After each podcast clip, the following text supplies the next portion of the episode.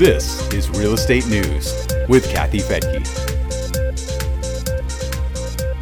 In this real estate news brief for the week ending July 30th of 2022, a negative GDP report, inflation heads higher, and the Fed's latest rate hike.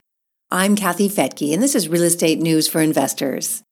Let's begin with economic news from this past week. The Federal Reserve carried out its fourth rate hike this year to slow inflation, and the second increase of 75 basis points. That puts the top end of the overnight lending rate at 2.5%. Higher rates make it more expensive for businesses and consumers to borrow money, and that helps slow the economy and the rate of inflation. The latest reading on inflation was a report on the PCE, or Personal Consumer Expenditure Index. That shows a 1% increase in June to a yearly rate of 6.8%, which is the highest since January of 1982. When you eliminate fuel and food, the core PCE is 4.8%. The Federal Reserve considers the PCE to be more accurate than the CPI because it takes into account other variables such as consumers shopping for different, lower priced items. Fed Chief Jerome Powell has said repeatedly that inflation is too high, but he said during a press conference after the latest rate hike that the U.S. is not in a recession despite a second quarter of negative economic growth. The government says the economy shrank at an annual pace of negative 0.9% in Q2. That's after a negative 1.6% loss of economic activity in Q1. Two consecutive quarters of negative growth is the standard definition of a recession, but thanks to a number of things bolstering the economy, such as a strong job market and consumer spending, many economists, including Fed Chief Powell, don't believe we're there yet.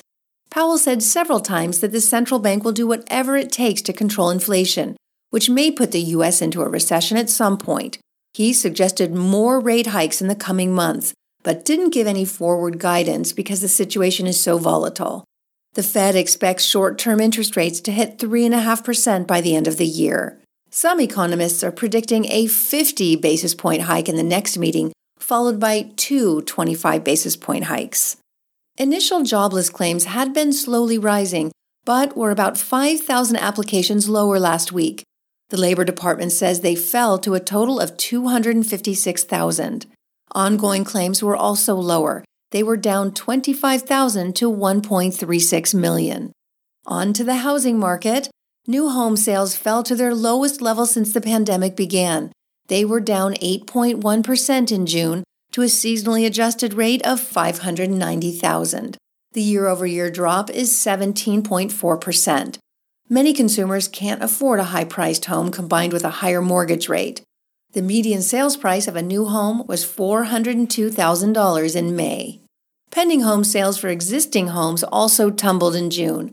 According to the National Association of Realtors, they were down 8.6% for the month and 20% year over year. As MarketWatch reports, potential home buyers are spooked by high home prices and inflation in general, higher mortgage rates, and talk of a recession. NAR's chief economist Lawrence Yun says that buying a home in June of this year was 80% more expensive than it was in 2019. But home price growth has started to slow down.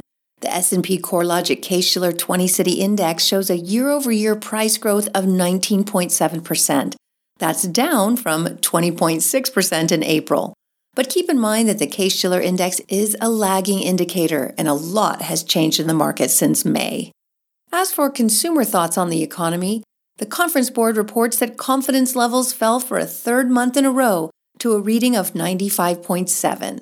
Economists like to say that consumer spending is still robust, but the International Monetary Fund says that's at a higher income level. One member of the conference board, Lynn Franco, says that consumers will likely face headwinds over the next six months as they deal with inflation and additional rate hikes. A survey on consumer sentiment by University of Michigan shows similar results. It was up slightly at the end of July, but is still near the lowest level on record. Mortgage rates are falling as homebuyers sit on the sidelines. Freddie Mac says the average 30 year fixed rate mortgage was down 24 basis points last week to 5.3%. The 15 year was down 17 points to 4.58%. And in other news making headlines, The Fed's rate hiking plan has created concern that mortgage rates will continue to move higher. The two are not directly related, although the higher short term rates often do influence mortgage rates. But NAR's Lawrence Yun doesn't think mortgage rates will move much higher this year.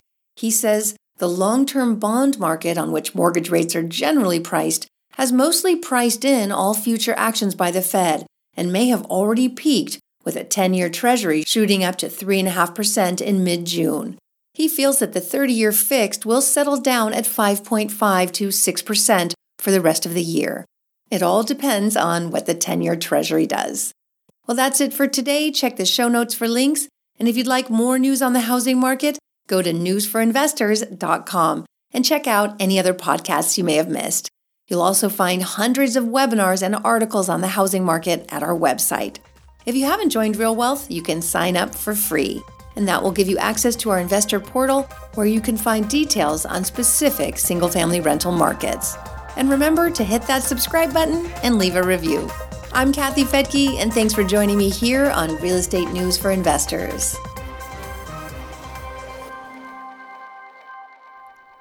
The views and opinions expressed in this podcast are provided for informational purposes only and should not be construed as an offer to buy or sell any securities or to make or consider any investment or course of action.